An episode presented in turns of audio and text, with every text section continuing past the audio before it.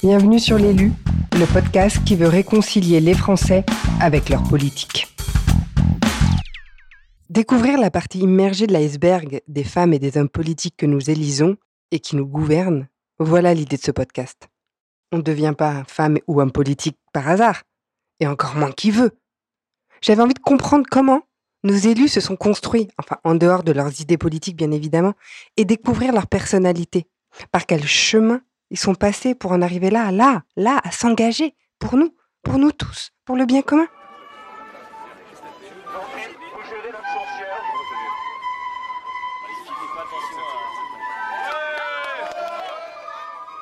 Bonjour Frédéric Lardet, je suis ici dans votre bureau à, à l'agglomération dont vous êtes présidente, je suis à Annecy. Euh, vous avez été élu député de la Haute-Savoie en 2017, vous venez de démissionner. Et en juillet 2020, vous avez été élu président de la communauté d'agglomération d'Annecy. Du Grand Annecy. Du Grand Annecy. Je me suis posé la question comment passer d'une carrière très euh, prenante à un territoire plus apaisé, euh, sans que cela se traduise par une semi-retraite en fin de compte. Et, c'est là où je me suis dit, et en parlant avec mon frère, en disant, bah tiens, bah, moi qui ai toujours aimé écouter euh, les émissions politiques et râler devant ma télé, est-ce que ça serait pas le moment justement de servir euh, différemment et puis de m'engager. Alors, ce n'était pas en politique. Hein, au départ, euh, je souhaitais alors, plutôt être élu local. Mhm. Et donc, d'ailleurs, c'est pas un hasard si vous êtes dans le bureau du Grand Annecy aujourd'hui. C'est un juste retour par rapport à, la première euh, mission que je m'étais, à laquelle j'avais pensé. C'est-à-dire d'être élu local. Voilà. Donc, pourquoi pas Et c'est à ce moment-là où bah, j'ai cherché. Je me suis dit où est-ce que, quels, quels, sont les mouvements et ou partis politiques qui pourraient être, en tout cas, cohérent par rapport à mes valeurs et ce que je souhaitais faire. Et puis est arrivé ben, l'épopée euh, Emmanuel Macron. Et donc, effectivement, j'ai toqué à la porte tout, tout au départ d'Emmanuel Macron. Alors, moi, je suis quelqu'un qui était plus de valeur de, plutôt ce qu'on dit, de valeur de droite, entre guillemets, hein, si tant est qu'il y ait des valeurs à droite et à gauche, mais en tout cas plus proche. Effectivement, j'ai toujours voté à droite. Mhm. Voilà.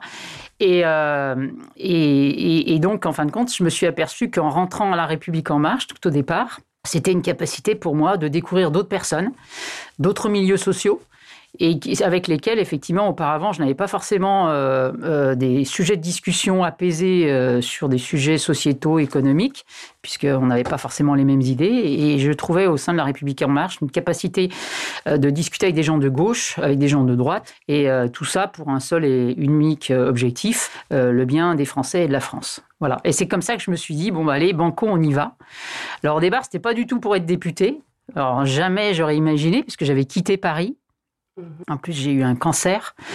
Je venais juste quand je rentrais sur Annecy, euh, bah, du coup, j'ai, eu un cancer du sein. Mhm. Et donc, loin de moi, était, euh, avait l'idée de, revenir à Paris, etc. Et c'est la République En Marche.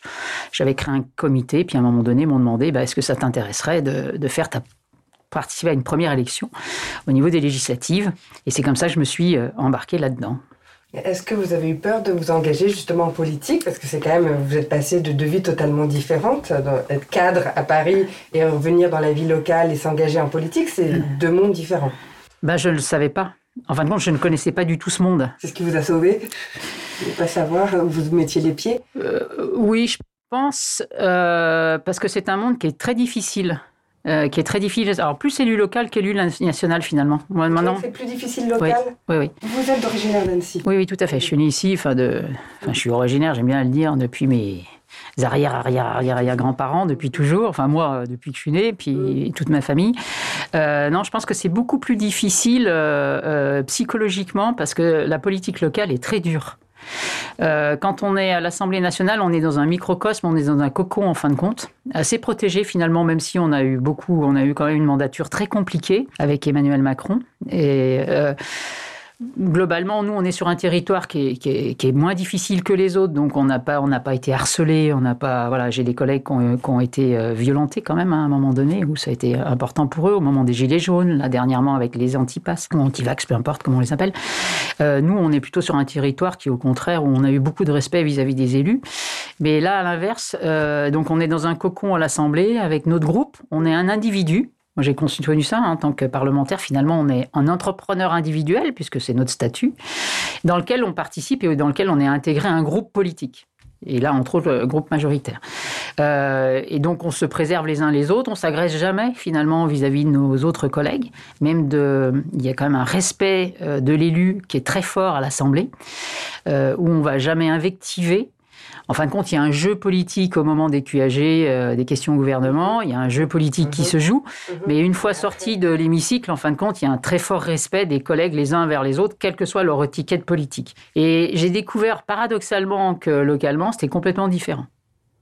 C'est-à-dire qu'on était dans une parfois une violence euh, que je n'aurais jamais imaginée d'un individu vis-à-vis d'un autre, d'un élu vis-à-vis d'un autre.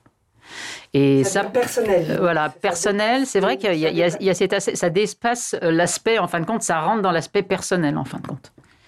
Euh, la personne, en fin de compte, nous, on va être attaqué à l'Assemblée nationale en tant qu'élu national vis-à-vis de la majorité ou d'un ou parti politique ou d'un mouvement politique. Donc, en fin de compte, la personne n'existe pas. D'ailleurs, c'est même pour ça que moi, en tant qu'élu, quand on, est agressé, entre guillemets, par des mails, etc., ça nous passe par-dessus parce que c'est pas nous qui sommes attaqués en tant que personne. Euh, c'est euh, le gouvernement, euh, c'est l'institution, mais c'est jamais l'individu. Par contre, localement, la proximité étant beaucoup plus proche, et on voit que bah, du coup le côté personnel est, vite attaquable. Et, donc, c'est ça, effectivement, je ne l'avais pas imaginé. Ça, ça vous blesse. Ça, c'est ce qui, est, ce qui est difficile de. Non, enfin, ça me blesse, non, ça blesse pas. C'est que. Euh, parce que pour moi, pour me blesser, il faut y aller. Il hein. faut être. Euh, voilà, je pense que je me suis forgé, euh, déjà pendant les cinq ans à l'Assemblée nationale, avec tout ce qu'on a vécu, on se forge quand même une carapace, et bien à, à faire la séparation des choses entre ce qu'on est et la personne qu'on est, et puis ce qu'on représente. Et donc, euh, ça là-dessus, j'ai pas de problème. Et là, ça m'aide effectivement à passer le cap euh, d'un point de vue, euh, quand on est élu territorial, à se dire c'est pas toi finalement qu'on agresse, mais en fin de compte, c'est la place que tu as, c'est la présidence que tu représentes, ou c'est l'adjoint au maire que tu, que tu es, et c'est en aucun cas la personne Frédéric Lardet. Donc ça me passe un petit peu dessus. Par contre, ce qui est pénalisant, c'est que localement, on a l'impression que ça, ça empêche de travailler.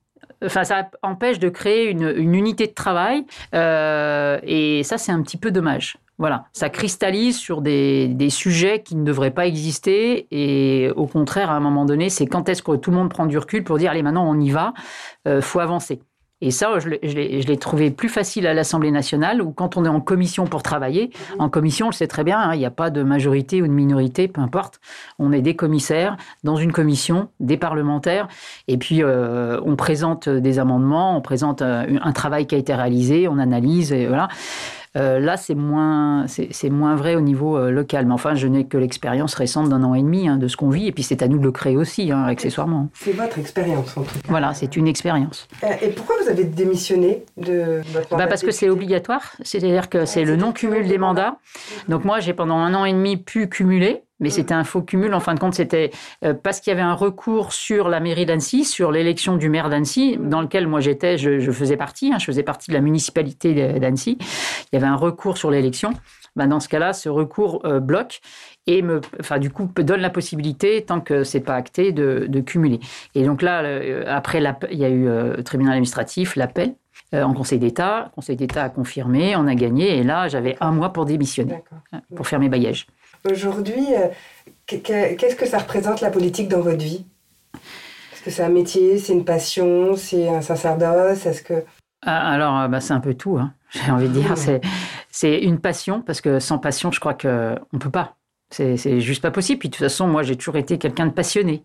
Euh, quoi que j'ai fait, j'ai travaillé dans le métier des cafés, hôtels, restaurants mm-hmm. une grande partie de ma carrière c'est pareil, j'aime à dire que c'est un métier où euh, on le voit bien. Si vous n'êtes pas passionné par ce métier, vu les contraintes horaires, les contraintes physiques, même si moi j'ai été cadre, effectivement, vous l'avez dit, hein, j'ai dirigé un certain nombre de sociétés, euh, mais j'aimais aller sur le, j'aimais vraiment aller sur le terrain euh, parce que c'est le côté humain qui m'intéressait, c'était de la proximité avec les gens pour les accompagner, pour mieux travailler dans des conditions plus sympas, pour travailler. Et il et, faut être passionné. On voit que c'est un métier de passion. Et ben la politique c'est pareil, c'est-à-dire que si vous n'avez pas euh, une passion, euh, bah, au bout d'un moment vous craquez parce que vous dites bah, quand bien même ras-le-bol, à quoi finalement, qui se débrouille, que les Français se débrouillent tout seuls. Et puis, on a d'autres, choses à faire. Et donc, d'ailleurs, je me souviendrai toujours, une de mes anciennes collègues me disait, la première fois où j'étais tout jeune député, je venais d'arriver, et elle me dit, Frédéric, tu verras, en tant qu'élu, donc elle était élue locale, euh, on était à une réunion justement de femmes élues. Mhm. Et puis, euh, elle me dit, euh, tu feras attention, ce sont les femmes qui démissionnent les premières. Alors, je lui ai dit, ah bon, pourquoi? Elle me dit, bah, tiens le coup. Surtout le jour où tu en as marre, tiens le coup, résiste et souviens-toi de ce que je t'ai dit. Parce qu'en fin de compte, les femmes ont toujours l'impression de dire, bah, ont toujours ça en tête en disant, bah, de toute façon, oui, à quoi bon?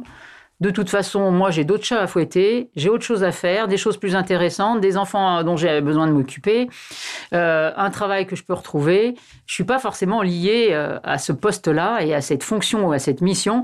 Je peux faire bien d'autres choses. Donc, si effectivement j'y arrive pas et euh, on me met des bâtons dans les roues, bah, tant mieux, je laisse ma place. Et donc elle me dit de ce fait-là, et c'est vrai, on a tendance à se dire, au bout d'un moment, quand on, moi je vois bien, on voit qu'il y a un certain nombre d'élus, ce sont les femmes qui démissionnent les premières. Et ben pour plein effectivement, elle avait raison pour ces raisons-là.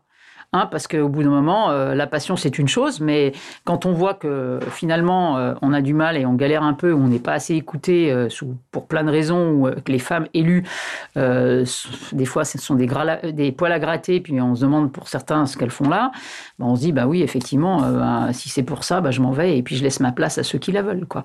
Voilà, donc, donc voilà, une passion, euh, sacerdoce, oui, sacerdoce, parce que quand on veut vraiment, euh, euh, en tout cas, de toute façon, même à tous les niveaux d'être élu. Je ne pense pas à présidente du Grand Annecy d'une grande agglomération forcément, mais je pense n'importe quel élu, c'est aussi un sacerdoce, parce qu'un petit maire d'une toute petite commune, ben, il, doit se lever le matin ou le soir euh, parce qu'on l'a appelé, euh, il y a une fuite d'eau, il y a ci, il y a ça. Euh, puis après, c'est la charge de travail. Alors moi, c'est vrai qu'on ne m'appelle pas le matin, moi je suis un peu épargnée par ce genre de choses, mais par contre, il y, a, il y a un travail important quand on veut vraiment s'impliquer. D'ailleurs, ça pose la question du statut de l'élu, hein, parce qu'aujourd'hui, on est sur des dossiers de plus en plus techniques, qui mhm. demandent de plus en plus de compétences et donc de travail. Euh, et ça, aussi bien à l'Assemblée nationale que sur le terrain ici, nous, au Grand Annecy, parce que je vois bien, hein, tout ce que j'ai voté, je suis en train de l'appliquer. Hein. Et l'appliquer, euh, parfois, c'est aussi compliqué que de l'avoir voté et d'avoir travaillé sur le texte en amont. Euh, donc, c'est vraiment un sacerdoce, beaucoup de travail. Et puis après, vous disiez donc passion, sacerdoce. Et la troisième, troisième métier. Métier, euh, alors là, est-ce qu'on ose dire euh, C'est pas assimilable à un métier. Métier, c'est notre directeur général des services et son métier. Voilà, c'est d'accompagner les élus. Euh, maintenant, c'est vrai que j'ai pas la sensation de faire un métier. Moi, j'ai la sensation, en fin de compte, de donner une partie de, de mes compétences, une partie de mon, enfin, de mon énergie en tant qu'élu à, faire en, enfin, à faire en sorte que la France évolue et que mon territoire évolue, mais avec un œil, encore une fois, de citoyen, pas de technicien. C'est un engagement. C'est un engagement, c'est plus un engagement. Voilà. Par contre, qui demande du temps. Donc c'est pour ça que je vous parlais du statut de l'élu. Parce que si c'est pas un métier, par contre, en parallèle, on a besoin, un, si on veut euh, euh, bah, être à 100% dedans, ben, avoir effectivement une rémunération. Et donc là, c'est l'indemnité. Alors si on l'appelle pas rémunération, c'est l'indemnité. Et puis deuxièmement, parce qu'on ne peut pas manger non plus euh, quand on quitte son travail. Moi, j'ai quitté euh, un, environnement euh, pour devenir député qui était beaucoup plus confortable que député, d'ailleurs comme un certain nombre de mes collègues, hein, qui eux, sont repartis du coup. Hein.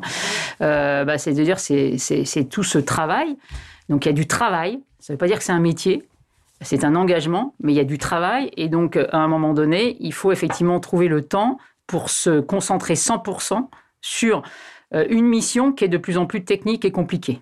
Est-ce que votre carrière dans, dans, le privé, vous avez eu, vous a aidé euh, aujourd'hui, justement, dans la fonction que vous, vous, vous représentez, dans votre mmh. métier ou dans votre passion de député, aujourd'hui, comme président de l'agglomération du, Grand, du Grand Annecy, est-ce que ça vous a aidé? Est-ce que ah vous faites appel à vos compétences chaque jour? Ah oui, oui. Oui, oui. C'est alors, ce sont pas les mêmes champs, euh, je dirais, de technicité, mais par contre, euh, le fait d'avoir dirigé les entreprises, euh, ben, d'avoir été même sans diriger, mais j'ai effectivement eu tout un parcours de cabinet de conseil, d'études, d'analyse.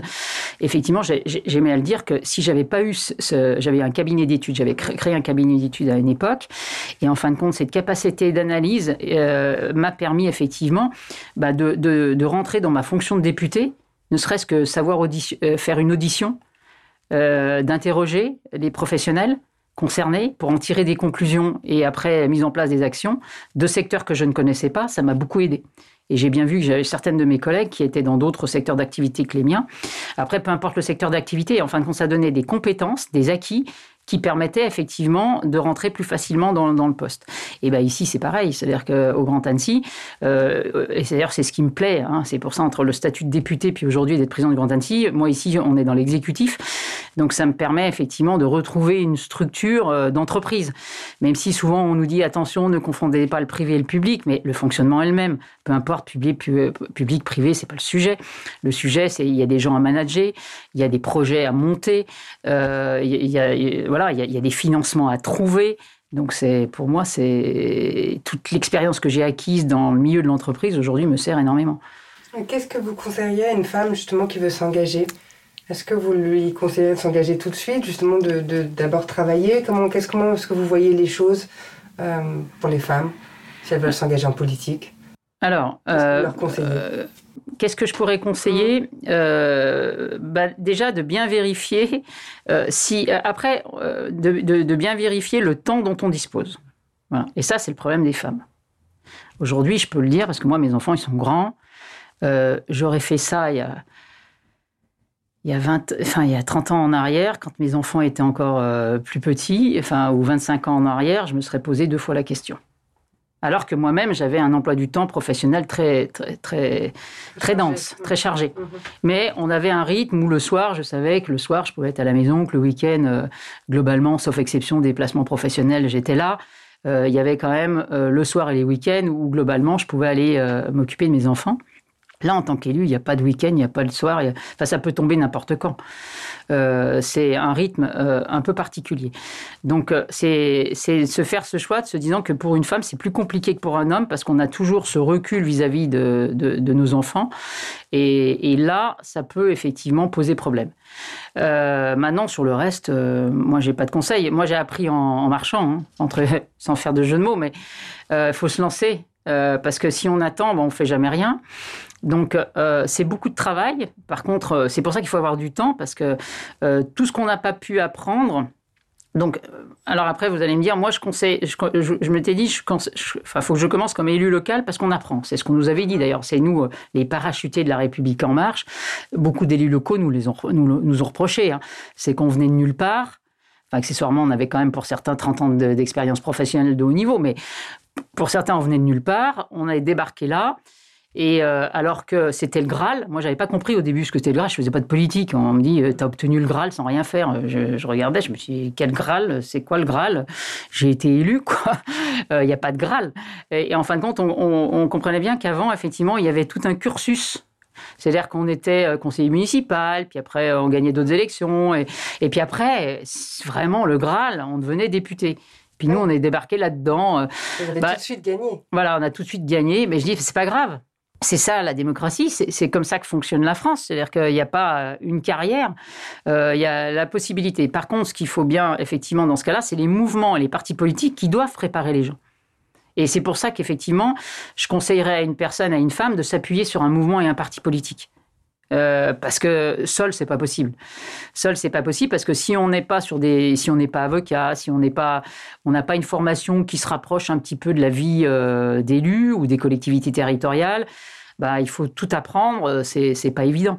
Donc ça veut dire c'est se rapprocher d'un mouvement qui permet effectivement euh, de mettre un premier pas, ensuite de comprendre comment ça fonctionne, et puis tout doucement euh, ben, ben y arriver. Puis après, bon, on est propulsé, puis si on a le niveau, enfin si on est capable de travailler, on a le niveau, on, doit y arriver.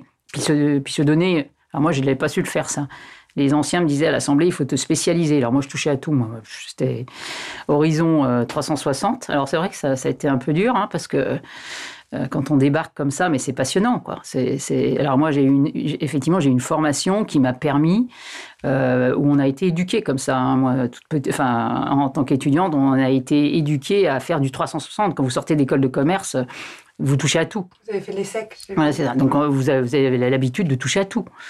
Donc vous faites de la finance, vous faites euh, euh, des RH, vous faites un petit peu de tout en fin de compte, mais ça vous formate, ça vous formate à apprendre très vite tout, un petit peu de tout, et puis de vous adapter.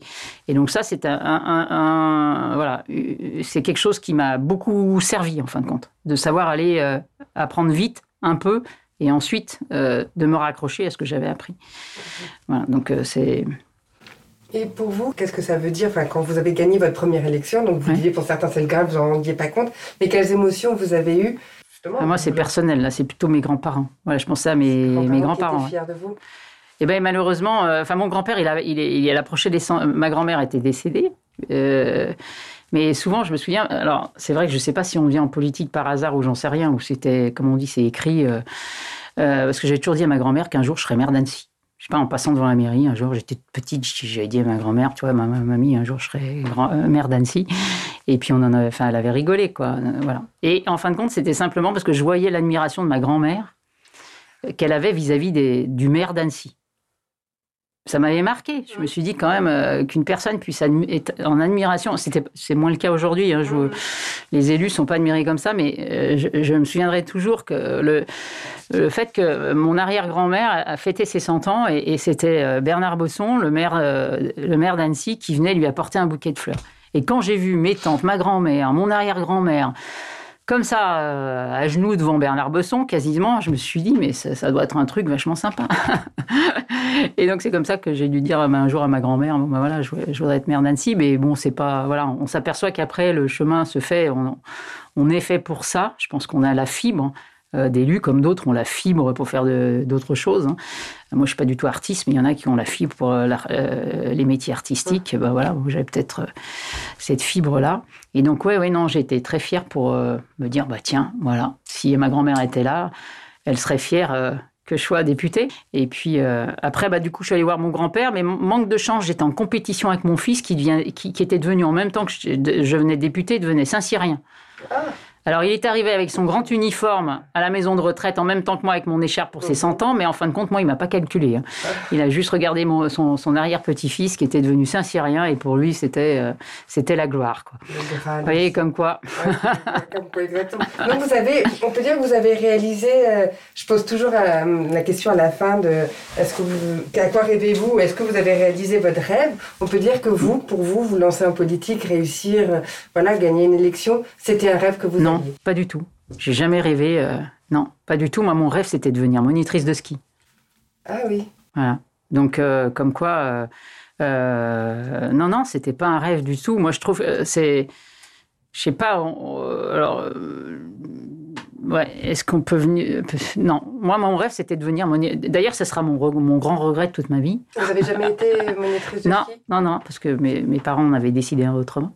Mais ils ont eu raison, finalement. Mais ça sera le grand regret de ma vie, c'est de ne pas pouvoir être monitrice de ski. Et euh, jamais j'ai rêvé d'être élue. Euh, par contre, aujourd'hui, je suis très fière d'être élue. Oui, mais non, j'avais dit à ma grand-mère qu'un jour je serais mère. Ah, c'était pas un rêve. C'était pas un rêve. Ah, euh, attention, c'est un jour, je, voilà, attention. C'était pas un rêve. Et, euh, et ça l'est pas aujourd'hui. Euh, voilà, c'est c'est quelque chose par contre qui pour moi est important. Enfin voilà, c'est quelque chose de, de sérieux. C'est c'est pour moi c'est comme mon fils, par exemple, est engagé euh, à l'armée, moi, voilà, c'est ma contribution, on va dire. Alors, j'espère qu'elle sera bonne, euh, parce que c'est toujours compliqué. C'est ma contribution à la, vie citoyenne. Est-ce que vous pensez que la politique, ça abîme? Ça abîme. Moi, alors, moi, je suis, très jeune en politique. Ça fatigue, c'est clair. ça m'est arrivé quand même. Euh, c'est la première fois de ma vie où il m'est arrivé de pleurer pour, euh, euh, voilà, pour, pour, un engagement, pour, euh, pas un métier, mais pour un travail et pour un engagement. C'est, voilà, c'est, c'est dur, c'est, très dur. Les gens sont violents. mais je parle des, des, gens qui sont en compétition vis-à-vis de vous. pas forcément. Alors aujourd'hui, c'est vrai qu'il y a une partie d'une catégorie de la population qui, qui avec les réseaux sociaux. Les réseaux sociaux sont compliqués, mais les réseaux sociaux, moi, ça me passe au-dessus. C'est pas, c'est pas un sujet. Euh, voilà, c'est pas un sujet. Les gens sont de plus en plus violents. Mais les gens sont violents. Euh, encore une fois, ici, on est un peu protégé. Pour l'instant, la violence n'est pas trop ressentie ici, même quand il y a des défilés, tout ça, les gens sont très, très corrects. Hein. donc, euh, mais par contre, moi, je pense que la violence, c'est entre élus. Ah, entre... élus. Oui, c'est ça qui, est dur pour vous. Euh. Bah oui, parce que dans le milieu professionnel privé, c'est dur. Mhm. Je pense que personne vous fait de cadeaux, surtout mhm. quand vous arrivez à des niveaux auxquels je suis arrivé. Il ne faut pas rêver. Mais ça, c'est sans commune mesure. C'est vraiment sans commune mesure parce que, euh, en fin de compte, j'ai l'impression que c'est dans la distance en, en tant qu'élu. C'est-à-dire qu'en fin de compte, on est toujours l'ennemi de quelqu'un pendant tout son mandat, quoi. Alors qu'une fois que euh, le poste a été pris dans le privé, on n'est plus, après, c'est fini, on oublie tout, et puis allez, on y va. Mm. Euh, alors que quand on est élu, euh, on a toujours la sensation qu'on va avoir un genre de, de, post-it qui nous colle à la peau, là, et qui fait qu'il y a une part. Vous n'arrivez pas à emmener les gens avec vous. Alors que dans une entreprise, vous arrivez à emmener les gens. il y a, voilà, avec vous, au bout d'un moment. frustre aujourd'hui, en fait. le sentiment de ne pas arriver à rassembler alors que vous avez des pour les idées. Que oui, alors que globalement, on est, on est tous. Euh, c'est comme dans. Alors, on va toujours me dire, tu fais trop le, comparatif entreprise. Après, on, compare avec ce qu'on peut. Hein. Euh, enfin, on a, à un moment donné, on a tous le même but commun. C'est ce qui m'avait d'ailleurs plu et ce que j'avais découvert au train, avec La République En Marche. C'est-à-dire qu'on a tous un objectif commun en tant qu'élu, c'est que la France fonctionne. Point. Et puis voilà, après, de prendre les bonnes idées au moment, qu'elles soient euh, plutôt de telle partie, puis de prendre les idées de telle autre partie à un moment donné, parce qu'on en a besoin, et puis que ça puisse permettre d'avancer. Alors ça, c'est la théorie, voilà, mais ça peut fonctionner. Euh, ça ne fonctionnera pas à 100%, mais ça peut fonctionner. Et donc. Euh, non, mais je comprends. mais, mais, du coup, mais du coup, cette, euh, voilà, c'est, cette dureté. Euh, pourtant, je suis quelqu'un qui est quand même assez costaud, hein, quand même. mais de se dire, on n'en sortira jamais. C'est-à-dire qu'au moment où vous pensez, aïe, vous allez emmener tout le monde, paf, il y a l'intérêt individuel est dominant. Et c'est ce que j'ai découvert. Et c'est là où j'ai été très déçu, en fin de compte. C'est que quand vous êtes élu, l'intérêt individuel prédomine.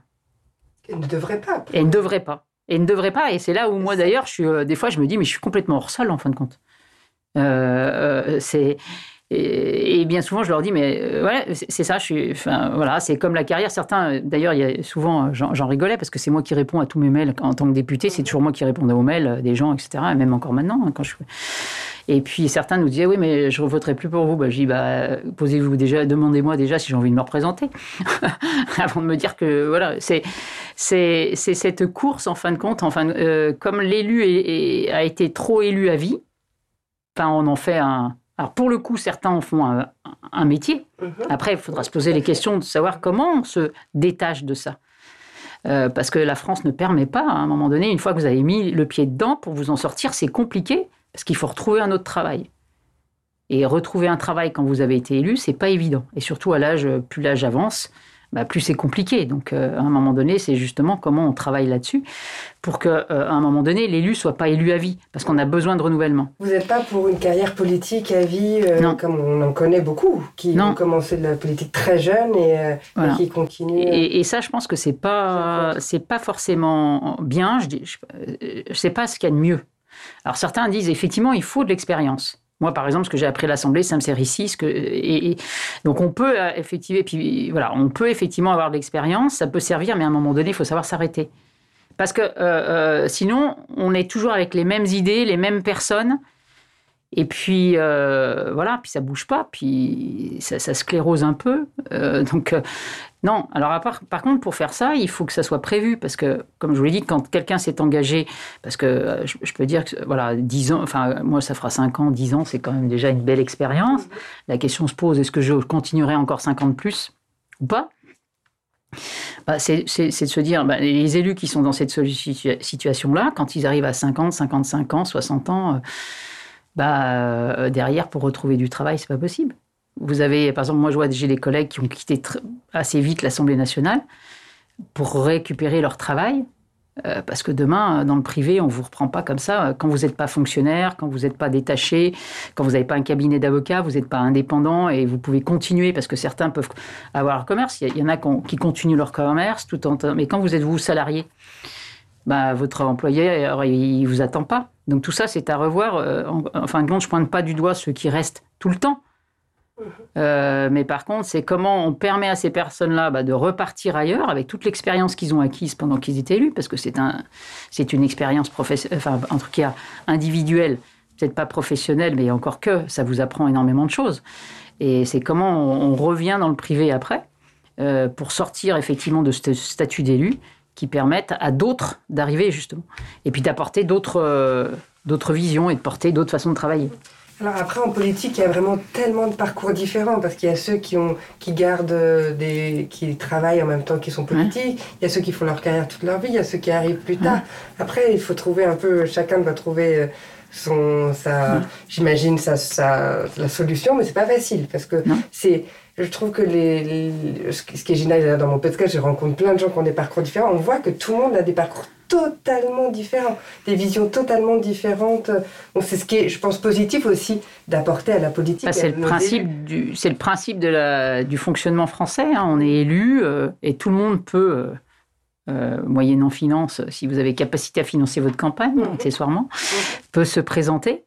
donc ça, c'est bien. Alors après, on voit bien quand même que pour être élu, euh, tout le monde ne peut pas être, tout le monde peut se présenter, tout le monde ne peut pas être élu, euh, parce qu'il y a quand même des conditions euh, qui font qu'à un moment donné, on va voter par principe par, la, par, rapport à la personne qu'on connaît le mieux. Bien qu'il y a aussi cet effet-là, hein. c'est-à-dire qu'on se représente, puis la prime au sortant, elle, est très forte en France. Hein. Elle est très forte, et alors surtout à l'échelon local. La prime au sortant est trop forte. Euh, donc, ce qui veut dire qu'à un moment donné aussi, c'est pas évident pour ceux qui veulent se lancer de se dire bon ben voilà. Donc, euh, il y a tout un tout un, schéma à mettre en place et mais bon, comme quoi. Hein. C'est comme tout dans la vie. Il faut donner les moyens. Vous, quelle est votre petite phrase euh, quand vous dites que c'est difficile, que vous avez des moments un peu compliqués Qu'est-ce qui fait que vous vous tenez bon, vous lâchez rien, que vous retrouvez le, que vous êtes animé, que vous retrouvez la force de vous battre?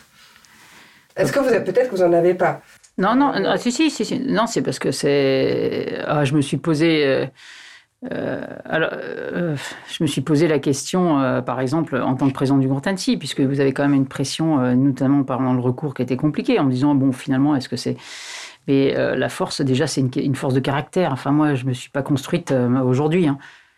Donc, euh, euh, ma force de caractère, je l'ai construite euh, depuis toute petite, avec mes parents qui m'ont éduquée d'une certaine manière, et puis après avec les aléas de la vie, et puis, puis après dans le cadre professionnel. Donc, aujourd'hui, c'est tout ce que j'ai appris pendant, on va dire, 50, 55 ans, hein, qui me permet aujourd'hui de supporter et de me dire non, faut, faut y aller parce qu'il y a des choses à faire, parce que c'est intéressant, il faut résister, et puis, puis voilà, c'est c'est une force de caractère en fin de compte. Hein. Oui, puis vous êtes porté par vos idées aussi. Voilà, porté par les idées, puis, puis l'envie.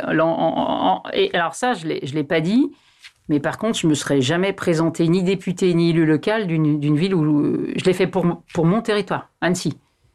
J'irai pas moi demain euh, faire une, une enfin être euh, je sais pas, euh, me présenter aux, législatives euh, dans l'Oise ou, euh, ou, même dans une ville où j'habitais. Hein, j'habitais Compiègne, je ne suis pas resté qu'ici, hein, ou dans le sud-ouest. Voilà. non, enfin, pour moi, c'était l'objectif, c'était mon territoire, ma ville. Voilà. Vous êtes attaché à la terre. Pour vous, la terre, ça veut dire quelque chose. Voilà, tout à fait, oui. c'est un engagement lié, à, lié d'abord à quelque chose que je connais c'est comment on peut le faire évoluer, quelle transmission on peut donner. Euh, voilà, c'est... Mais comment est-ce que, au, travers de votre carrière, euh, aussi bien dans le privé que dans le public, si on peut dire ça comme ça, pendant votre engagement, comment est-ce que vous avez réussi à transformer vos faiblesses en force? Est-ce que vous y avez travaillé? Est-ce que vous y avez pensé? Alors, euh, je, me souviens que mon, j'allais dire, j'allais dire mon seul caractère. Euh, non, je, suis mon caractère parce qu'en fin de compte, je suis hyper perfectionniste. J'attends énormément de moi, donc des autres, je vous dis, enfin pareil. comme je travaille beaucoup, euh, voilà. Donc ça, et, euh, donc ça a toujours été compliqué dans le milieu professionnel. Ça dans, mon, Mais justement, ça a été à l'inverse, c'est-à-dire que la, façon de m'exprimer, la, façon d'être parfois dur, mhm. bah ça, à l'inverse, ça me sert beaucoup dans le milieu politique, parce qu'on a besoin d'être dur, on a besoin parfois d'avoir le, verbe haut ou le ton fort, et ce qui était un handicap dans le privé ou ce qui devenait un handicap dans le privé, puisqu'on a tendance à tout rendre smooth dans le privé euh, en matière de management, bah, du coup, là, euh, dans la vie politique, pour aller gagner une élection, pour faire une réunion publique, pour, euh, voilà, pour parler à l'Assemblée, et bah, du coup, c'était devenu, enfin, je veux dire, le naturel. Enfin, bah, pour moi, c'était une force, en fait, on devenait une force. Vous êtes aligné. Voilà, l'alignement des planètes. En tout cas, mon caractère semblait correspondre. À là où vous étiez. À là où j'étais.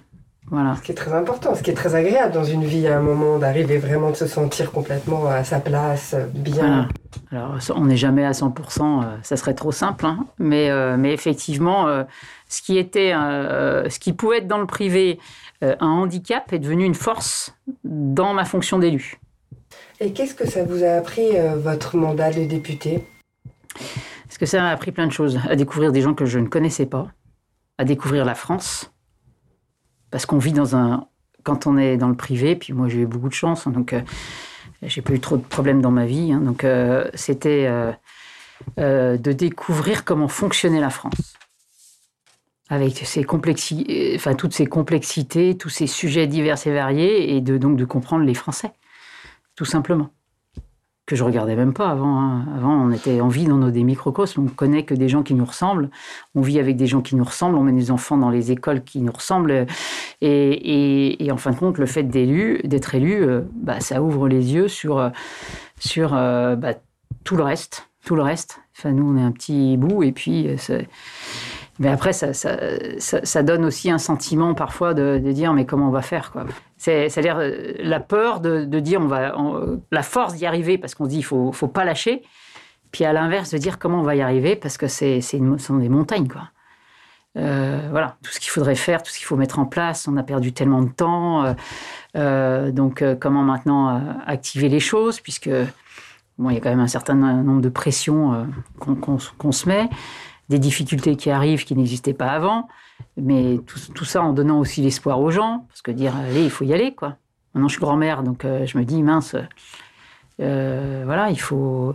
Il faut, il faut, voilà, il faut que les enfants, enfin nos enfants gardent l'espoir. Enfin, moi, quand j'entends des, jeunes aujourd'hui qui disent on ne veut pas d'enfants, parce qu'ils ne peuvent pas en avoir, pas, euh, pour des raisons matérielles, pour des raisons de manque d'espoir, de, de, morale qui baisse, je dis, on a besoin d'être plus résilient. Donc, il faut qu'on leur, à minima, qu'on arrive à leur inculquer euh, les capacités à être plus résilients, à, se dire que, ben voilà, tout n'est pas négatif, qu'on ne vit pas euh, sur une planète où tout est négatif. Il faut simplement, effectivement, changer certains comportements pour justement euh, bah, faire en sorte que on arrive à vivre sur cette planète de manière euh, voilà, de toute façon, c'est pas la, la planète qui décidera toute seule à un moment donné. Hein, donc, euh, euh, voilà, à un moment donné, c'est dire comment on arrive à, voilà, à préserver un maximum de choses pour qu'on ait un cadre, enfin que nous, ceux qui nous succéderont, et un cadre, un cadre de vie sans être idéal, agréable, comme on a pu l'avoir voilà, avec d'autres problématiques. Mais nous, on est une génération, enfin moi je suis une génération où j'ai pas eu trop de problèmes.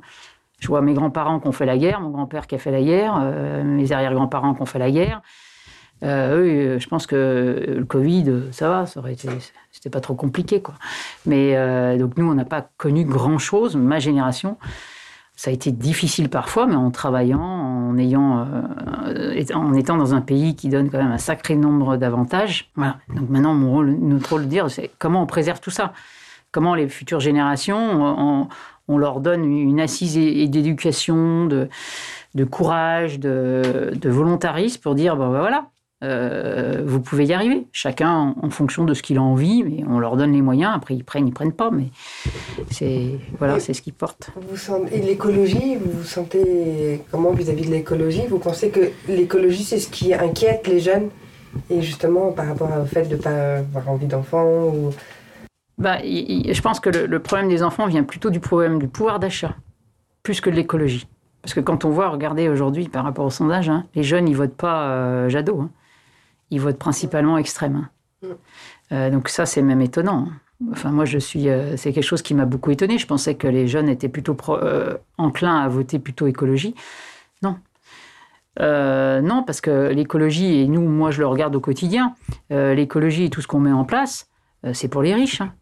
Donc c'est pour ça qu'il faut que les collectivités, l'État accompagnent. Parce que demain, changer de voiture, si on veut protéger euh, la planète, euh, ce ne sont pas les jeunes qui roulent en, Tesla. Hein.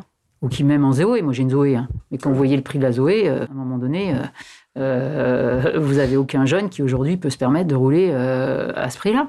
Donc c'est pour ça que les aides d'État sont là aussi pour accompagner les gens. Mais l'écologie, ça, a un coût pour l'usager.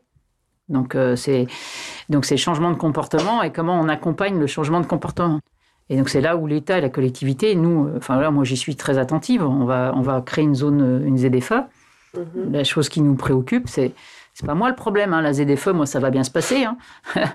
euh, c'est comment tous ceux qui n'ont pas les moyens de s'acheter des voitures, comment on va les accompagner? Et quels sont les moyens financiers que l'agglomération est capable de mettre et donc d'utiliser l'argent public pour aider ceux qui effectivement euh, devront être accompagnés dans cette transition écologique.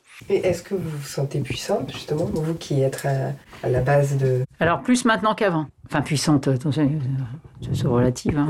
on, prend comme euh, euh, puissante, c'est-à-dire des fois puissante puis aussi impuissante, parce que c'est dans les deux cas. C'est-à-dire que effectivement on a, on a, on est dans l'exécutif. C'est ce que moi je cherchais en fin de compte par rapport au législatif. Mhm. Le législatif, des fois, c'est les grands principes qu'on essaye de traduire dans la loi, et puis après, euh, qu'on va mettre. Et, après, l'exécutant, c'est nous, enfin, c'est les élus locaux qui allons exécuter. Donc, effectivement, cette puissance-là, c'est on a les manettes. Le problème, c'est l'impuissance, c'est on n'a pas forcément l'argent. c'est tout le, tout le problème qu'on va avoir à, résoudre. Moi, je lis un certain nombre de documents en ce moment. C'est c'est euh, en matière de fiscalité aujourd'hui, comment on va travailler pour qu'on puisse, nous, collectivités territoriales, financer donc ça veut dire région, département, aglo, euh, commune, tout le bloc. Euh, bah, comment on va, on va financer tout ce qu'on a fait, tout ce qu'on a, moi ce que j'ai voté d'ailleurs, mmh. Mmh. parce que l'État n'est pas derrière. Donc c'est pas parce qu'on a un contrat plan État et région où l'État vient nous mettre quelques millions d'euros par-ci par-là Euh, moi, c'est un milliard d'euros sur deux mandats euh, pour respecter ce que moi j'ai voté à l'Assemblée nationale sur le territoire du Grand Annecy. C'est un milliard d'euros.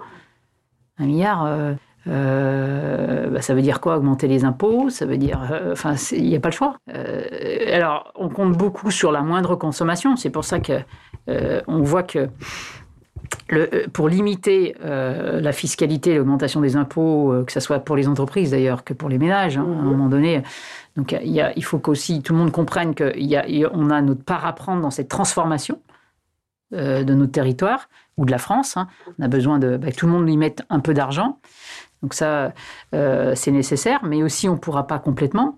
Donc ça veut dire que c'est comment on change nos comportements pour...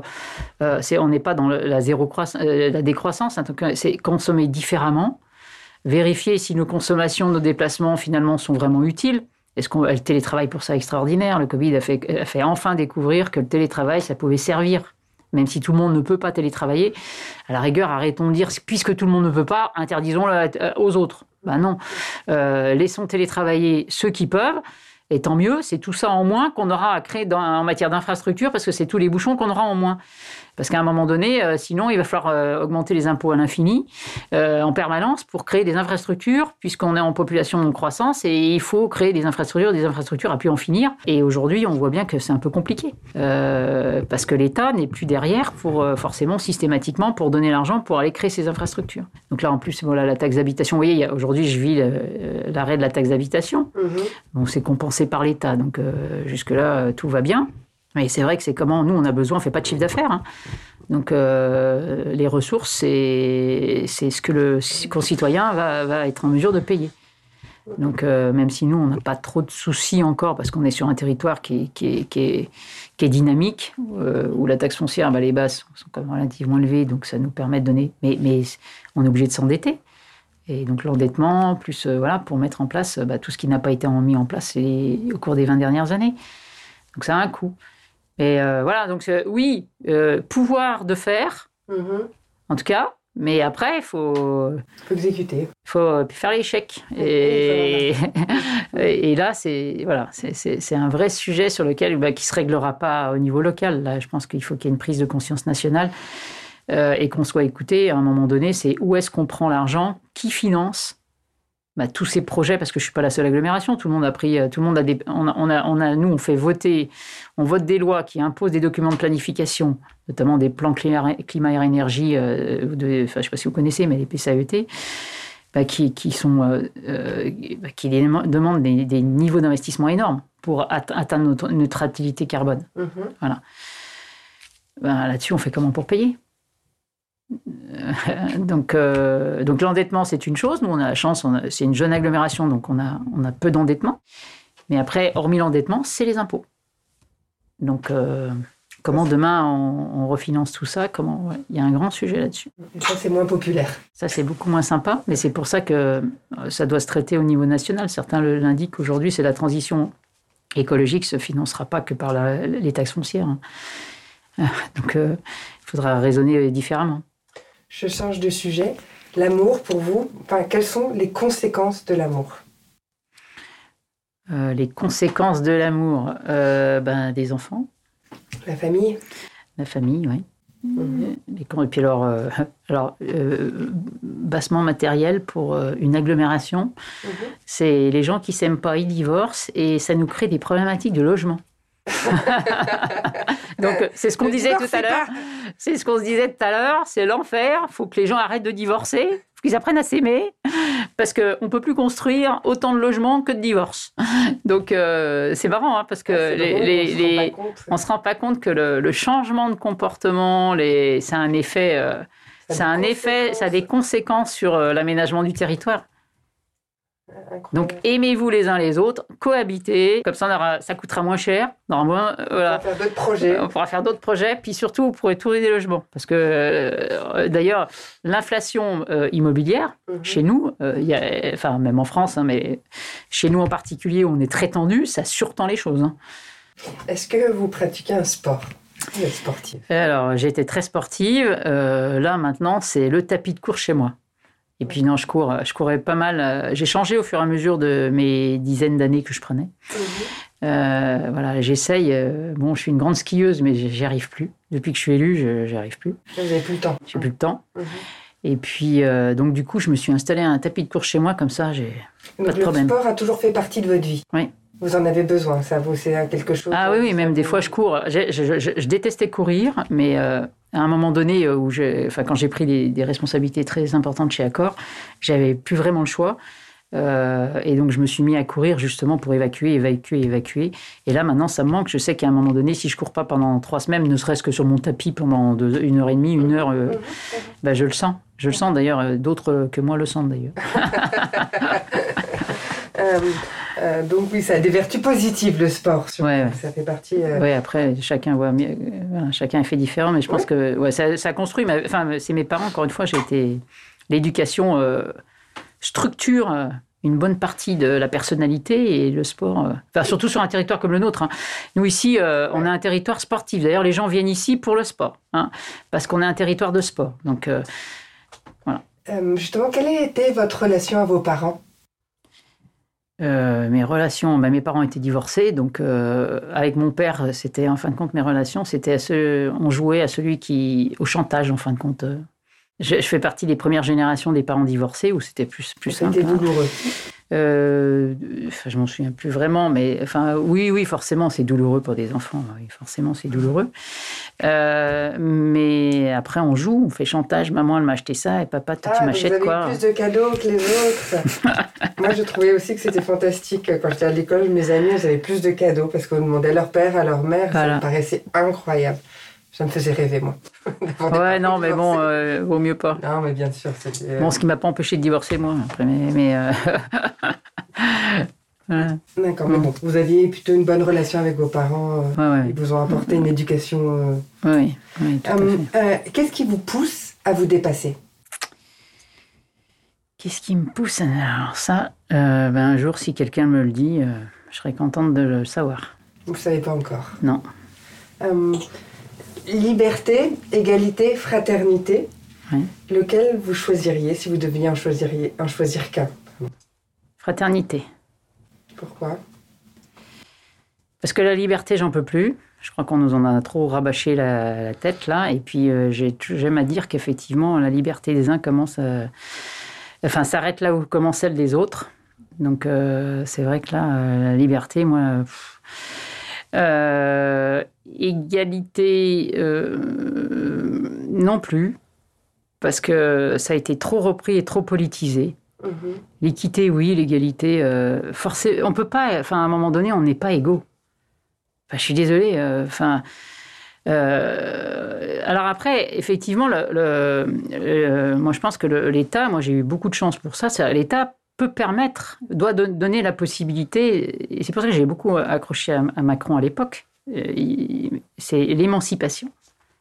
Moi je suis un produit d'émancipation.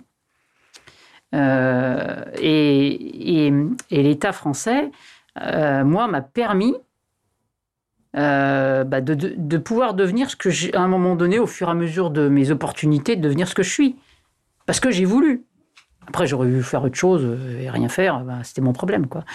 mais en tout cas, donner la, voilà. Et c'est ça l'égalité des chances, c'est-à-dire que c'est de pouvoir donner à, on, est, ne pas égaux, donc comment on fait en sorte, euh, enfin nous politiques et demain un État, pour pas compenser, c'est pas possible à un moment donné, parce qu'il faut la volonté de l'individu pour que effectivement, mais lui donner les outils et mettre à disposition les outils pour que, à un moment donné, si on a la capacité intellectuelle, parce que c'est pareil. Enfin, moi, j'ai pas, j'ai pas pu faire polytechnique. Hein. Mais c'est pas parce que, enfin voilà, on peut pas tous être polytechnicien, on peut pas tous devenir ingénieur, on peut pas, euh, voilà, il y a des métiers, mais c'est comment effectivement, euh, et d'ailleurs c'est pour ça c'est dramatique en France.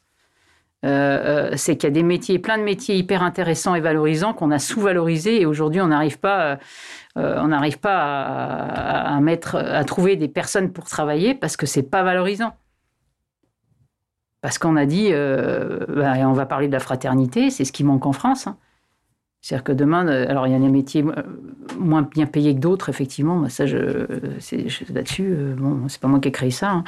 Hein. c'est comme ça, mais c'est de se dire aujourd'hui, pour revenir à l'égalité, c'est on n'est pas égaux. Après, c'est à l'État de faire en sorte de donner un socle qui permette aux, personnes qui le souhaitent, en tout cas, mettre tout le monde sur une capacité. voilà, c'est la différence entre l'inné et l'acquis. C'est-à-dire d'acquérir tout ce qu'on peut pour pouvoir évoluer. Et puis après, bah, de faire en sorte que ceux qui peuvent vraiment pas évoluer pour plein de raisons, bah, qu'on ne laisse pas dans la, dans la mouise. Quoi, hein. voilà, point. Voilà. Mais l'égalité à 100%, c'est pas possible. Ça détruit, au point où on l'utilise en France, ça finit par détruire des potentiels. Voilà. Et puis tuer d'ailleurs d'autres, à force d'égalité, on va toujours mettre tout le monde au même niveau, et bah, ce n'est pas la solution de mettre tout le monde au même niveau, parce qu'il y a des gens qui ne pourront pas être au même niveau. Et ce n'est pas parce qu'il y a des gens supérieurs, moi j'ai des gens bien supérieurs, j'ai des millions de gens qui sont supérieurs à moi, mais bah, tant mieux pour eux. Mais ça m'a pas empêché moi d'évoluer. Et donc il faut simplement aider les gens. Euh, la meilleure des égalités, c'est d'aider toutes les personnes qui ne peuvent pas atteindre certains niveaux, mais de leur donner confiance en, elles pour qu'elles puissent au moins enfin, se, se sentir à l'aise dans leur vie, euh, euh, travailler sans euh, dire ah bah, bah, je gagne pas comme lui, bah, bah, tant pis. Mais par contre, de faire en sorte que cette personne-là puisse vivre dignement, c'est ça l'égalité en fin de compte, hein, pour moi. Donc voilà. Et puis après, la fraternité, bah, en France, on en a besoin. C'est pour ça que je crois que ce dernier mot, je ne sais pas pourquoi on l'a mis en troisième, mais je pense que euh, non, en France, on est fraternité, on a, on a égalité, liberté. En fin de compte, liberté, égalité, c'est la naissance de l'individualisme en France. Donc du coup, fraternité, ça ne peut rien. Hein. Parce que puisqu'on est attaché qu'à nos libertés et qu'à l'égalité, ben, on devrait l'enlever, fraternité. Hein. Parce que c'est puisqu'on cherche à tous être, euh, à être comme le copain, avoir la même chose que le copain, mais comme on l'a pas, on va être moins pote avec le copain. Euh, ou euh, la liberté, ben, je te, je respecte pas, c'est moi d'abord, c'est ma liberté à moi avant la tienne. Ben, ça devient le bordel, quoi. Donc la fraternité, ouais, on en a besoin en France. on en a besoin. parce qu'on ne va pas continuer à se taper sur, Sinon, ça va mal finir un jour. Hein. Donc on a besoin de ce, troisième mot, mais pour ça, il faut, comprendre qu'on ne peut pas tous être égaux, qu'on ne peut pas tous enfin que faire ce qu'on veut comme on veut quand on veut, qu'il y a des limites. Et, par contre, qu'on a besoin à un moment donné de vraie fraternité pour s'entraider, parce qu'il faut bien y arriver, quoi. Il y a surtout dans les périodes difficiles. Y arriver ensemble. C'est la fraternité. Euh, je me suis mariée. Enfin, d'ailleurs, tout le monde le dit. Hein, les bougies, euh, les applaudissements pour les infirmiers, euh, ça s'est vite arrêté. Hein. Ça s'est vite calmé très vite. Hein. Mais ça montre. moi, moi qui ai beaucoup voyagé dans certains pays, j'ai même mes beaux-parents qui habitent au Panama. on voit la différence de culture. Les gens, sont, souriants. Enfin, vous avez envie d'aller vivre ailleurs, d'ailleurs, à un bout d'un moment, parce que vous dites, les gens sont sympathiques entre eux, sont pas méchants, vont pas vous agresser parce que vous avez juste pas mis 10 secondes de plus pour démarrer au feu rouge, il faut que là-dessus, euh, il faut qu'on arrive à vivre. Euh, je sais pas comment faire d'ailleurs, d'ailleurs, cette fraternité, comment on peut la récupérer. Mais les médias ont un rôle hein, aussi à jouer là-dedans. Parce que les réseaux sociaux, on oublie, hein, parce que réseaux sociaux, je pense que c'est plutôt, euh, c'est plutôt l'inverse. C'est la fin de la civilisation. Hein. Je pense qu'il parle de Poutine qui va lancer la guerre, mais je pense qu'un réseau social, à lui tout seul, il est capable de, gérer de, de, de, faire en sorte que les gens s'entretuent. Euh, donc le réseau social, c'est une catastrophe. Et puis euh, bah, là-dessus, je pense que les médias devraient compenser et donner du positif aux gens. Parce que quand à longueur de journée, vous entendez que des choses négatives, bah, au bout d'un moment, vous vous dites, bah, à quoi bon, ils ont raison, euh, c'est l'autre est un con, il n'y a que moi qui suis intelligent, enfin, il n'y a que moi qui ai raison et l'autre c'est un con. Rajoutez en plus ça aux réseaux sociaux, je vous dis pas le mélange des genres. Quoi. Bah, vous avez après des jeunes qui, qui en enfin, qui croient plus en rien. Donc, alors qu'on est un pays qui est quand même vachement sympa. Parce que voilà, je pense que ceux qui sont en ce moment en Ukraine, là, là, ils, doivent se poser certaines questions en ce moment. Hein. Ça va être moins sympa, là. Ils ont des vraies raisons de s'inquiéter, là. voilà. Demain, qu'est-ce que ça vous inspire? Demain, moi, c'est ma petite fille, mes petits-enfants. La transmission. Voilà, ouais. Puis aussi, le bonheur, c'est extraordinaire. On a oublié, hein, quand on était maman, mais on a oublié ce que c'était. Et puis, euh, c'est l'avenir, quoi. Enfin, c'est porteur d'avenir quand vous voyez des, enfants comme ça, ils se disent, euh, enfin, c'est là, ça vous rattache, vous dites, il faut tenir, quoi. Parce que c'est quelque chose de magique, quoi. Donc euh, il faut, il, faut faire en sorte. Donc le bonheur pour vous, comment ça se résume? Rien, résumer le bonheur. Alors déjà.